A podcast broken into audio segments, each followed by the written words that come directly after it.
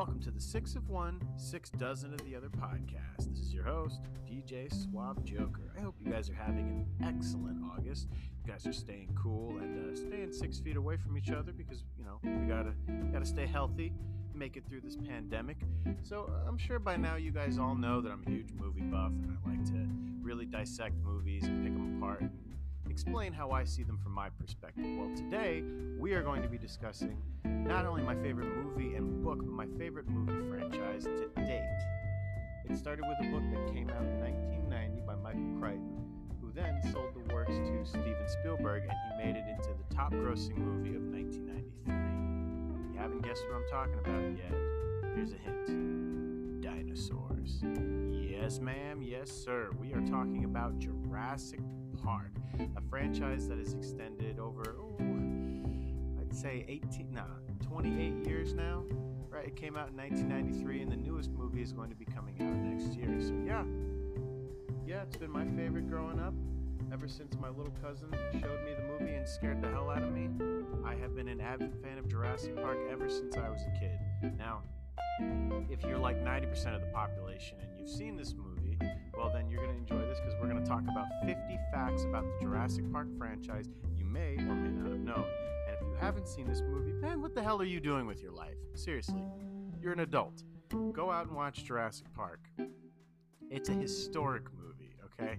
It's on Netflix for crying out loud. So, right now, go ahead, pause the episode. Yeah, right, you right now, pause the episode, push the button, go sit on your couch, and watch Jurassic Park on Netflix. It's it's on Netflix for crying out loud. You could borrow someone's account. Hell, if you have time, email me at teejaybernard at gmail.com and I'll give you my Netflix information so you can watch the Jurassic franchise if you haven't. Okay? Please do yourself a favor. Now, for all of you guys wondering, oh, 50 facts about one movie, that seems a little bit excessive. Well, you'd be kind of right. That'd be a little bit boring. So, I went ahead and stretched out 50 facts about the entire Jurassic Park franchise. So, for each of the movies that are out or about to be out, I'm going to give 10 facts about each. So, I can uh, kind of expand my uh, field of knowledge here. You know, I don't want to just focus on one movie, you know, kind of nitpick all the facts that I for all this and listed 10 facts about each of the Jurassic Park movies that we have to date, including the one that's going to come out next year called Jurassic World Dominion, which I gathered as many facts as I could about the movie that we know right now. All right? So here is 50 plus facts about the Jurassic Park franchise. Stay tuned.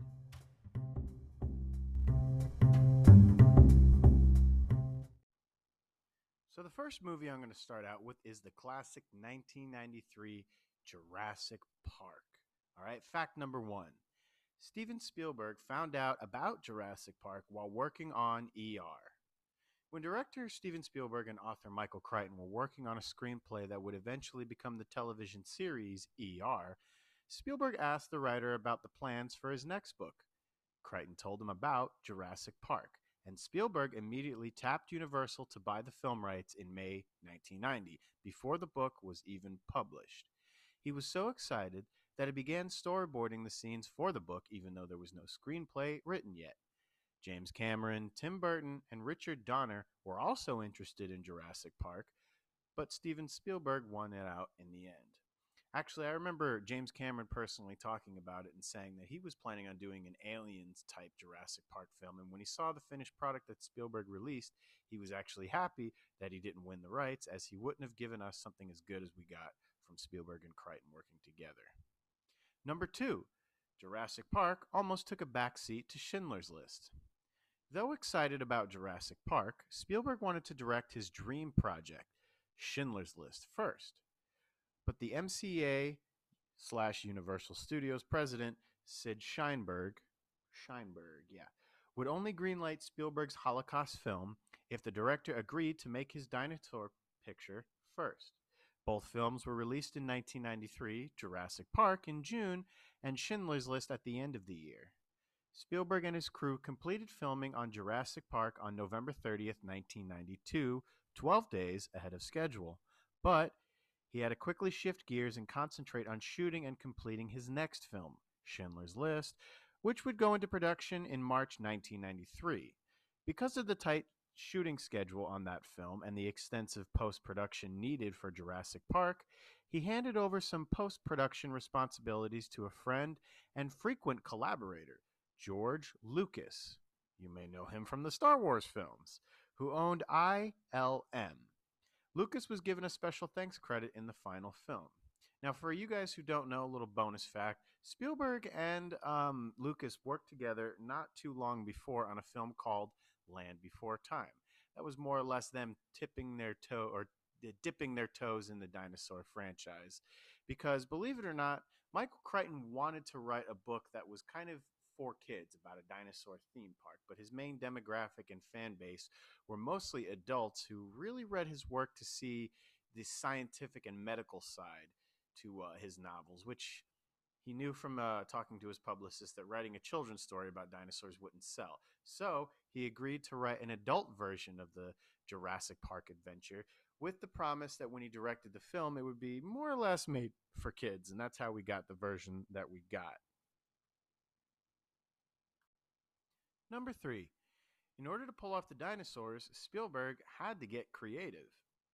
Because the dinosaurs couldn't be life size animatronic recreations, Spielberg had to think a little differently. So, he assembled a group of special effects legends to create his version for Jurassic Park. Stan Winston and his team, which created the exoskeleton from the Terminator movies, would build and operate the live action dinosaur robots. Some creations, including the T Rex, were full dinosaurs, but were mostly just the upper half including the head and torso of certain dinosaurs, while others were just the bottom half, including legs and claws, like the velociraptor in the kitchen scene. Michael Lantieri, special effects supervisor on Indiana Jones and The Last Crusade and two Back to the Future sequels, would supervise the interactive elements on set. For instance, in the final scene when the CGI T Rex throws a CGI raptor into a practical T Rex skeleton, Lantieri was responsible for making sure the skeleton reacted in a realistic manner to the yet to be rendered CGI elements. Phil Tippett, who received an Oscar for his special effects work on Return of the Jedi, would use his go motion technique, an updated method of using miniatures and stop motion animation to add motion blur to each frame for smoother and more like, like, lifelike movement for the dinosaurs in wide shots. And finally, Dennis Muren, who previously supervised special effects on the Star Wars films and Spielberg's classics such as E.T. and Indiana Jones and the Temple of Doom, would lead the effects team at Industrial Light and Magic, also known as ILM, in seamlessly combining all of these effects and elements in post production. Spielberg wasn't 100% happy with the wide test shots of dinosaurs. They just weren't photorealistic enough.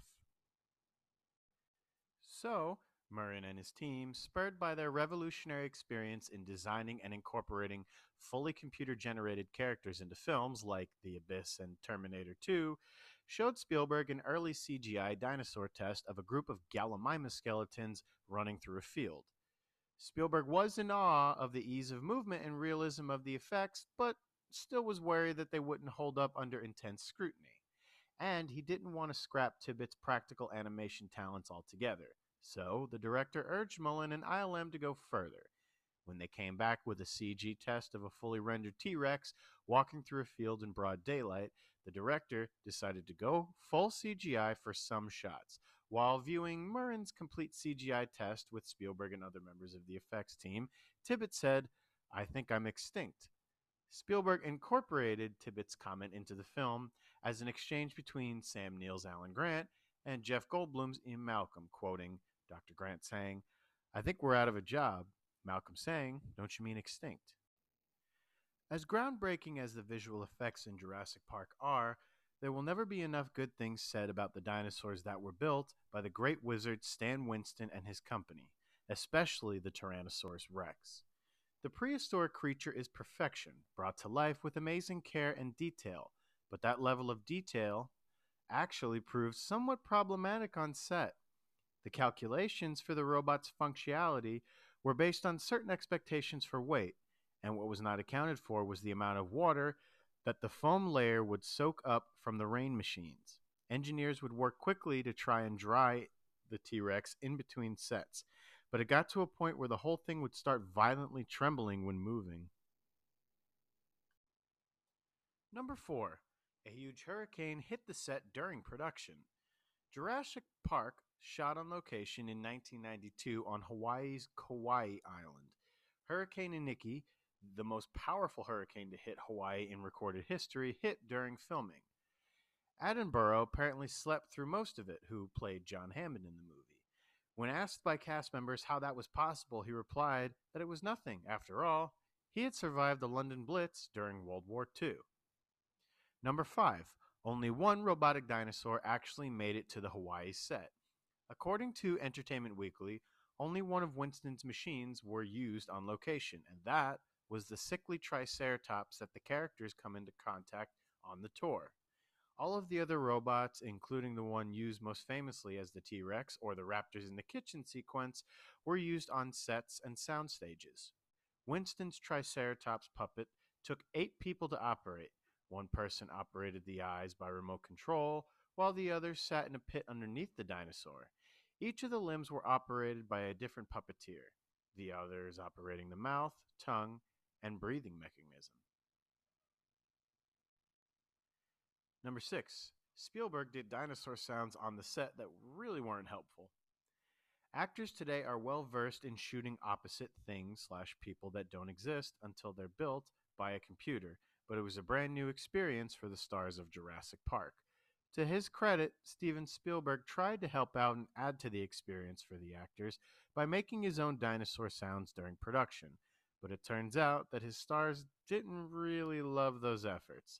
To quote Sam Neill, who played Dr. Grant from the Blu ray special features, that was kind of more funny than anything, and the acting part was not laughing. It's not easy. Number 7. Stan Winston Studio made a baby Triceratops that was never used. The brilliant work that Stan Winston Studio did for Jurassic Park notably also included the sick Triceratops that Ellie Sattler and Alan Grant tried to care for, but it may surprise you to learn that it wasn't originally going to be the only three horned dinosaur in the blockbuster. During pre production, the effects house also went through the effort to make a baby Triceratops. Though it is never actually used, Fortunately, behind the scenes footage still exists. Now, this is a reference to uh, Lex in the book riding a baby Triceratops, and eventually, this uh, dinosaur would be seen in the sequel Jurassic World in 2015, which kind of pays tribute to that whole scene that was scrapped. Number 8. The T Rex wasn't initially in the final scene. Jurassic Park is a film that hits you with the epic thrills in its final moments, as our protagonists are saved at the last minute from the terrifying velociraptors by a shockingly quiet Tyrannosaurus Rex. But that wasn't the ending that was featured in David Koepp's script. Initially, the idea was that the raptors would get caught in the T Rex display skeleton, one being crushed by the jaws and the other being crushed by ribs. But by the time production got to shooting the sequence, they were brimming with the confidence regarding CGI possibilities, thus, the original ending was scrapped in favor of Rexy being the hero for the moment, which basically means that the CGI crew were more confident in uh, what they were rendering at that point, so they decided they were comfortable actually bringing back the T Rex for one final showdown. Even um, Steven Spielberg was quoting. Uh, or quoted to saying that he knew the audience would hate him if he didn't bring the T Rex back in for one final encore at the end of the film. And uh, am certainly glad he did. I feel like it would be just a little anticlimactic to see these uh, velociraptors get squished by uh, the skeletons of a T Rex, you know? So I'm glad they went with the version that they uh, ultimately went with in the end. Number nine, the Explorer attack scene happened by accident. Remember that terrifying moment when the T Rex attacks Lex and Tim in the Explorer with only one piece of plexiglass to protect them? Well, as it turns out, that scene wasn't supposed to go down that way. As Joe Mazzello told Entertainment Weekly back in 2013, we were in that car, and I think the T Rex was only supposed to go down so far, and the plexiglass was the only thing between them and the dinosaur, he reminisced. The pair were so startled by the incident that their screams were genuine, shrieks that were so loud that Spielberg elected to keep them in his final cut. And finally, number 10, the reason for Malcolm and Hammond's monochrome clothing. The characters of Ian Malcolm and John Hammond found themselves butting heads during some scenes of Jurassic Park over InGen's research. It's interesting to note that the pair wore opposite colored clothing during the film's two hour runtime. Malcolm dressed in all black and Hammond dressed in all white. The story goes that Spielberg and Crichton saw the duo as representations of themselves, with Spielberg's positive and idealistic approach resembling Hammond, hence the white garments, and Crichton's cynical and scientific side defined by Malcolm and his black dress code. And there you have it 10 facts about the 1993 version of Jurassic Park. And now we move on to 10 facts about its sequel, The Lost World Jurassic Park, which was released in 1997. Number 11. Michael Crichton called his Jurassic Park follow up novel the only book he ever wrote that he knew would be made into a movie. He took inspiration from Arthur Conan Doyle, who had written his own dinosaur novel in 1912 called The Lost World, and who famously resurrected Sherlock Holmes after killing him off, something Michael Crichton used to justify bringing back Ian Malcolm, who had survived in the movie version of Jurassic Park, but not in Crichton's first novel. Number 12. Even so, Spielberg and Jurassic Park screenwriter David Koepp ended up tossing a lot of Michael Crichton's plot and characters aside, although they kept a handful of keen scenes. That included the central piece of mom and dad Tyrannosaurus Rexes attacking a trailer in order to rescue their wounded infant. Number 13. The two T Rex parents he built were so massive, 19,000 pounds each, that were just head and torsos that they couldn't leave the soundstage, and sets had to be built around them. They were mounted on carts that ran on fixed tracks. Number 14. The crew had the most fun staging the T Rex attacks on the trailer. Creature designer Shane Mahan recalled At first, we were hesitant, thinking that we had to be careful with the rigs, but it got to the point where we just said, ah, to hell with it, and we just demolished that trailer with the T Rex rigs. Mahan said, The scenes weren't faked. Those T Rexes were really slamming into the trailer, breaking glass and shaking it. I think the scene really worked because we went for it like that. You can tell that something truly violent is happening. The cliff over which the damaged trailer dangles was built out of a parking garage on the Universal Studios lot. Number 15. Most of the outdoor footage was shot in the redwood forests of North California because there are no redwood forests in Costa Rica, and that ancient, enormous tree look gave the scenes the prehistoric look that Spielberg wanted. Number 16. The sequence where the velociraptors attack in the tall grass had to be planned a year in advance in order for the seed sow by the production crew to grow tall enough. The crew planted eight full acres in case scenes required multiple tasks, since the grass, once trampled, would not spring back up. Number 17. The idea of ending the movie with a T Rex attacking San Diego came straight from Conan Doyle's novel, whose finale brought a pterodactyl to London, and from Spielberg's delight at the idea of making his own little Godzilla movie and seeing a T Rex drinking from a swimming pool. Number 18. How did the crew of a ship get eaten if the T Rex was still locked in the cargo hold? Well, apparently there was supposed to be a scene showing the raptors aboard the ship, but it was never filmed. Actually, there were quite a few scenes in this movie that uh, got cut from the uh, the the final cut of the movie that we got. There was a lot of uh, kind of uh, last minute changes at the end of the movie because originally they were going to stick more towards the no- the novel's source material where it keeps them on Isla Sorna, and there were a few scenes that uh, got left on the uh, the uh, cutting room floor. Few of them um, that didn't end up getting shot, and then there was a few that ended up actually getting filmed. One of them includes um, Peter Ludlow's character accidentally drunkenly falling on the baby Tyrannosaurus's leg, thus breaking it, which explains why it's broken in the movie, and they don't get into that. And I feel like the, that scene alone would have provided a lot of context to uh, why the T-Rex was wailing and screaming and stuff. And it also it's a little bit of poetic justice because in the end Peter Ludlow's character gets his leg broken before he's eaten by the baby T-Rex. Another scene that was deleted was a scene involving the T-Rex smashing his head through the glass and window of the person's house in San Diego whose swimming pool he was drinking. And I know there was one scene where a bunch of fishermen fished the body of a paras- Parasaurolophus out of the ocean, which kind of hinted at how the dinosaurs were starting to get off the island, something that they uh, wrote in the story of the novel, but ended up not kind of uh, talking about in the movie itself. So, a few more uh, extra facts for you there. Number 19. The Godzilla gag isn't at all subtle, except for the fact that one of the fleeing Japanese businessmen is saying in Japanese, I moved from Tokyo to get away from all this. At least the filmmakers dropped their early idea of printing out on the punchline in the subtles. And number 20, David Koepp, the screenwriter, has an, a cameo as Unlucky Bastard, who was eaten by the runaway T Rex during the San Diego chase sequence, who is also running alongside the Japanese men that I had just quoted in the, the last movie fact. And there you have it 10 facts about the Lost World Jurassic Park. And now we move in to the 2001 sequel, Jurassic Park 3. Number 21. A few of the action sequences in Jurassic Park 3 are borrowed from leftover ideas from the first two Jurassic Park films, some of which were in the original scripts and made it as far as being storyboarded before they were scrapped due to time and budget constraints.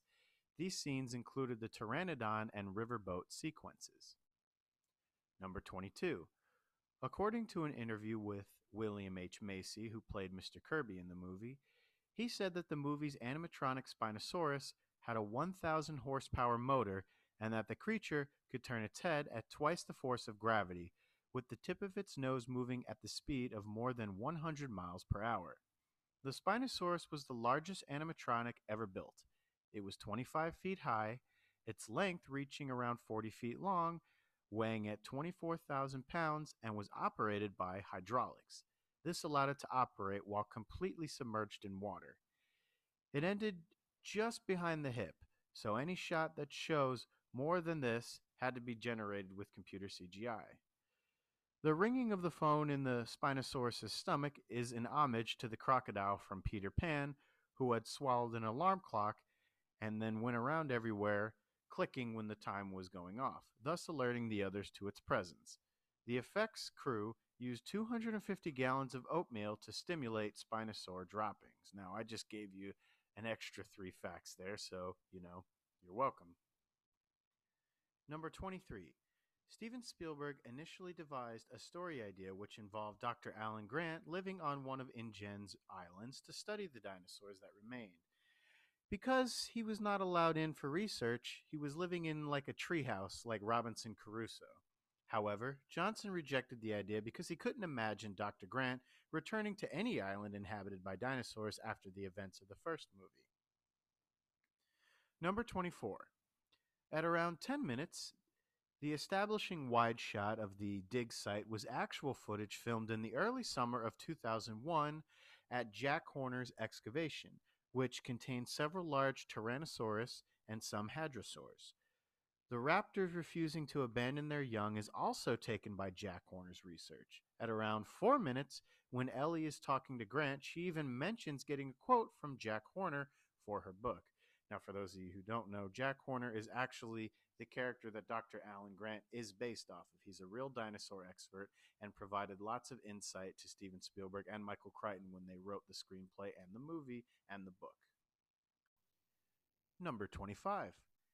Original scripts and storyboards had a Baryonyx as the main dinosaur instead of a Spinosaurus.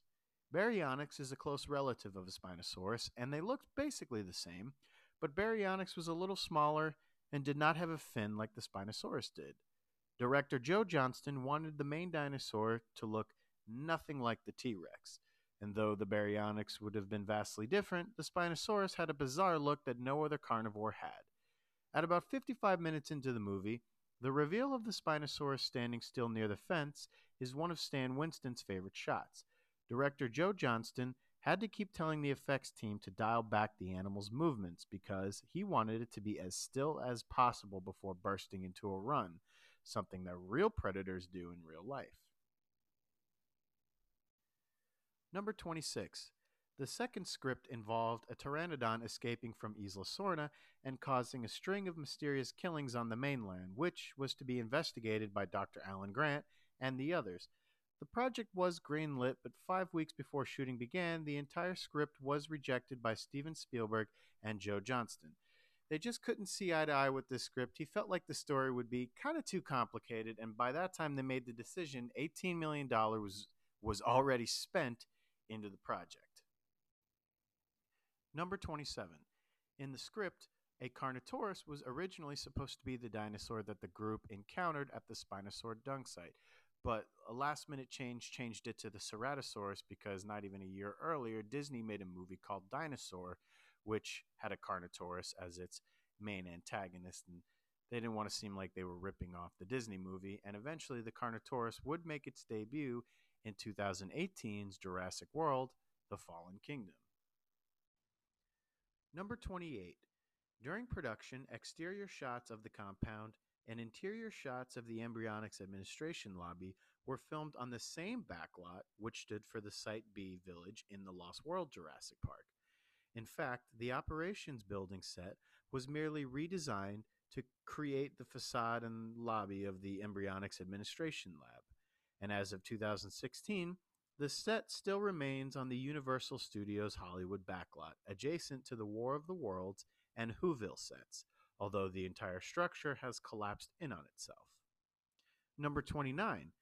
The T Rex animatronic was actually the same animatronic used for the buck in the Lost World Jurassic Park. Stan Winston Studios just repainted the animatronic lighter colors. However, they can both be recognized due to the robot having the same facial scarring on the right side of the muzzle as the one from the previous film. During the production of the fight sequence between the Spinosaurus and the T Rex, the animatronic's neck was broken clean off the robot because the Spinosaurus animatronic was so big and powerful, it destroyed the robot in one hit. And after the scene was filmed, the set and crew became emotional. Number 30. Despite being the main dinosaur of the film, the Spinosaurus has three minutes of screen time. And there you have it 10 facts about Jurassic Park 3 and we wouldn't get another Jurassic Park sequel until 14 years later in 2015 when Steven Spielberg teamed up with Colin Trevorrow to release Jurassic World. Number 31. In an interview on The Tonight Show with Jimmy Fallon, Bryce Dallas Howard says that the little boy hugging the long neck in the petting zoo is her real life son. Now, for those of you who don't know, Bryce Dallas Howard was the actress who played um, Claire. And if you also didn't know, Jimmy Fallon also makes a cameo appearance in the movie halfway through. Number 32.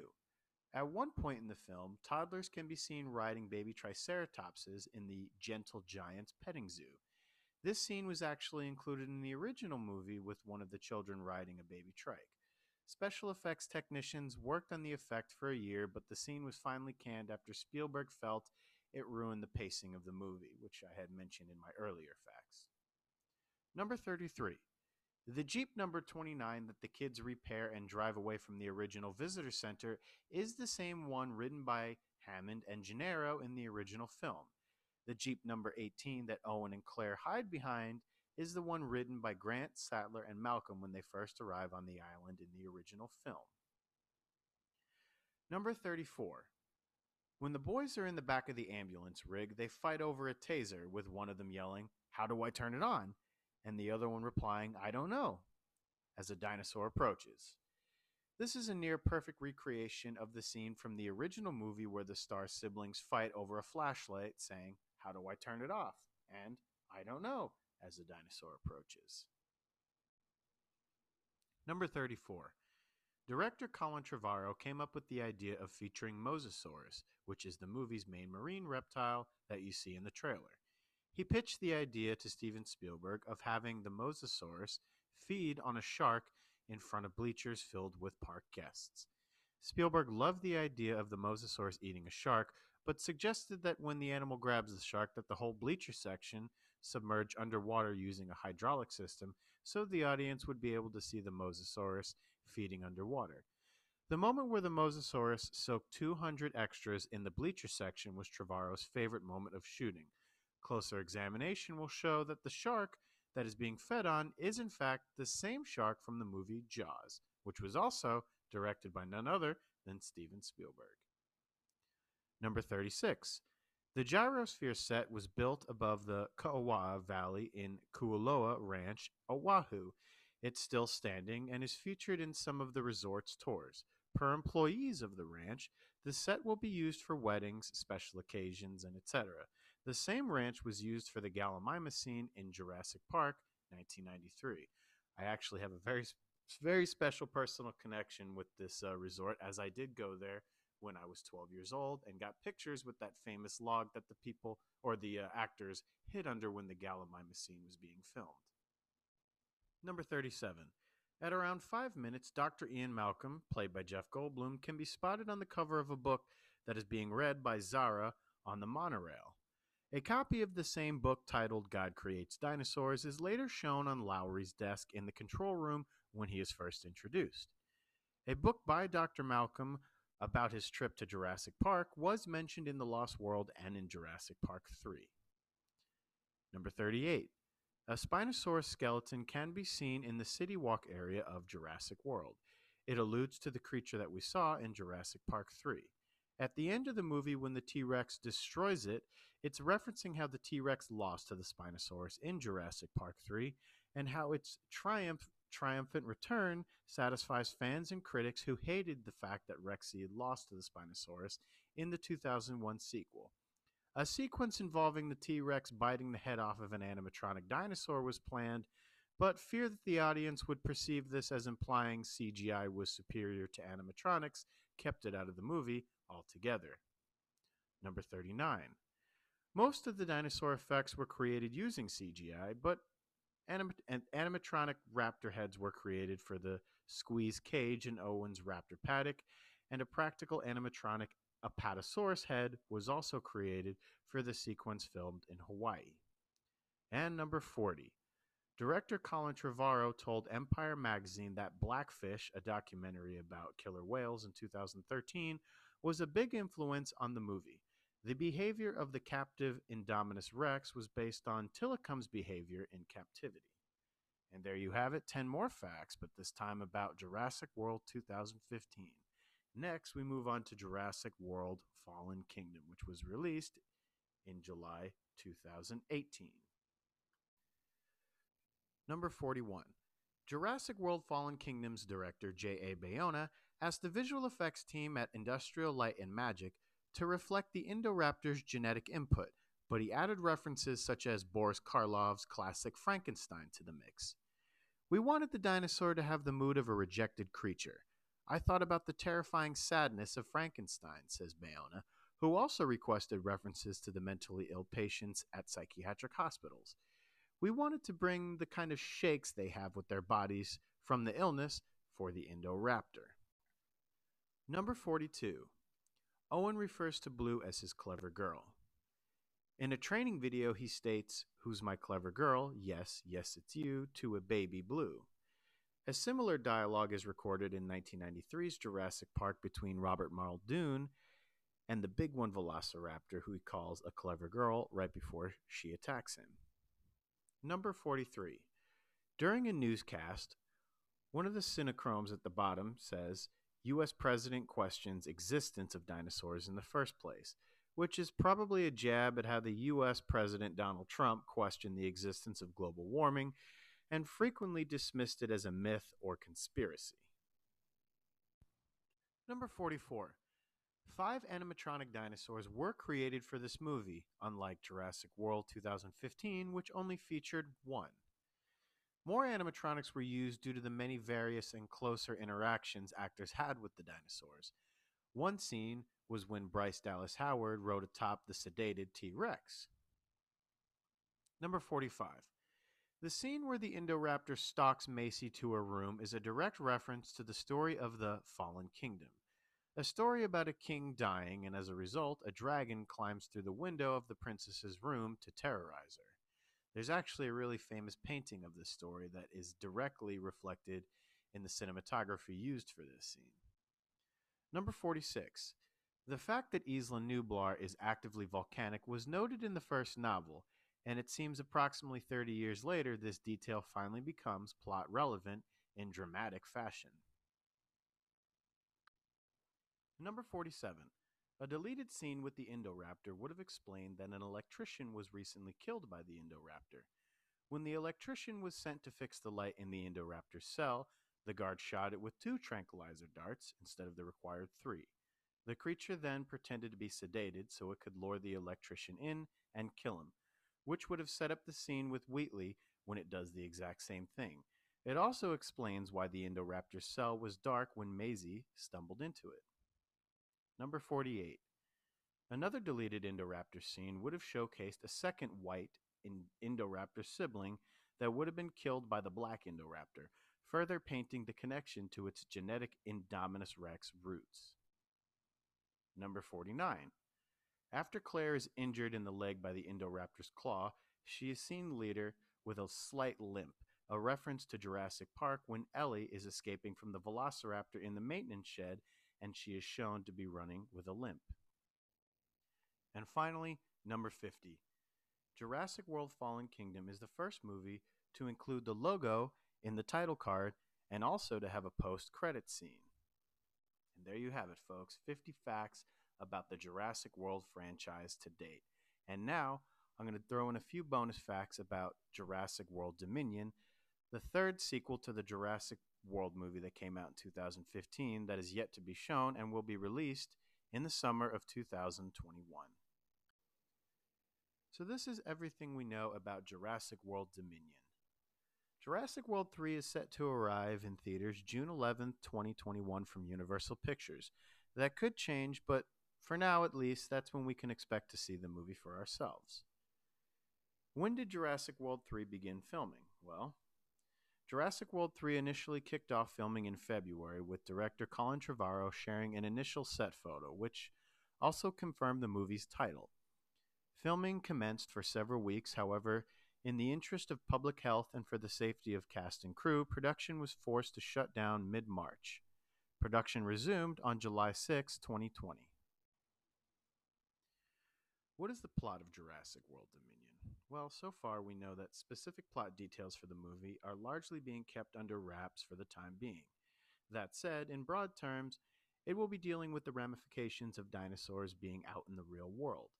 The man made prehistoric beasts that weren't killed when Isla Nublar was wiped off the map were set free and, last we saw, are roaming around in populated areas. Last year in 2019, there was a uh, Jurassic Park short called Battle at Big Rock. Previewed what it would look like. Beyond that, the specifics haven't been revealed at this time. However, don't expect outright chaos. Despite the post credit scene in Fallen Kingdom that showed us pteranodons in Las Vegas, Colin Trevorrow has already made it clear that the core plot won't revolve around dinosaurs attacking cities. He said he took a lot of inspiration for Jurassic World Dominion on watching a lot of Planet Earth documentaries that deal with wildlife just thriving on its own in its own specific areas. Which Jurassic Park characters are coming back for Jurassic World 3?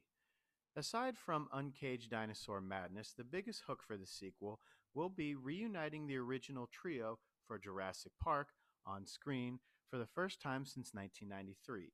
Sam Neill, Laura Dern, and Jeff Goldblum will all return as Alan Grant, Ellie Sattler, and Dr. Malcolm, alongside the cast from the new trilogy. All are said to have important roles in the movie, unlike Jeff Goldblum's cameo in the last movie. They even brought back Lewis Dodgson, the villain from the first movie that tried to sneak embryos off the island with Dennis Nedry, who is going to be played by Campbell Scott at this time, as the original actor that played Lewis Dodgson is currently in prison for a sexual assault of a minor. Will we see dinosaurs in snow in Jurassic World 3? During the final days of production, Colin Trevorrow shared a few intriguing photos from the set. It's not so much the content of these photos that raised big questions, as they weren't too revealing. However, the common thread is that all these early photos featured snow. That means we are more than likely going to see dinosaurs in the snow, which would make its first mark for the Jurassic Park franchise. The question is Where precisely are these snowy locations, and how will dinosaurs fare in the snow? Whatever the case, it could present a ripe opportunity to showcase new and interesting visuals. So far, Jurassic World Dominion is scheduled to be released theatrically by Universal's July 11, 2021, which I mentioned earlier. Even though the COVID virus has delayed productions, it has not, as of this time, affected the release date. And there you have it, folks. Everything known about Jurassic World Dominion, a movie that's going to kind of be the the grand finale of the Jurassic Park franchise that won't be released until next year, God willing, because of this whole COVID situation. And that, in a nutshell, is 50 plus facts about the Jurassic Park franchise.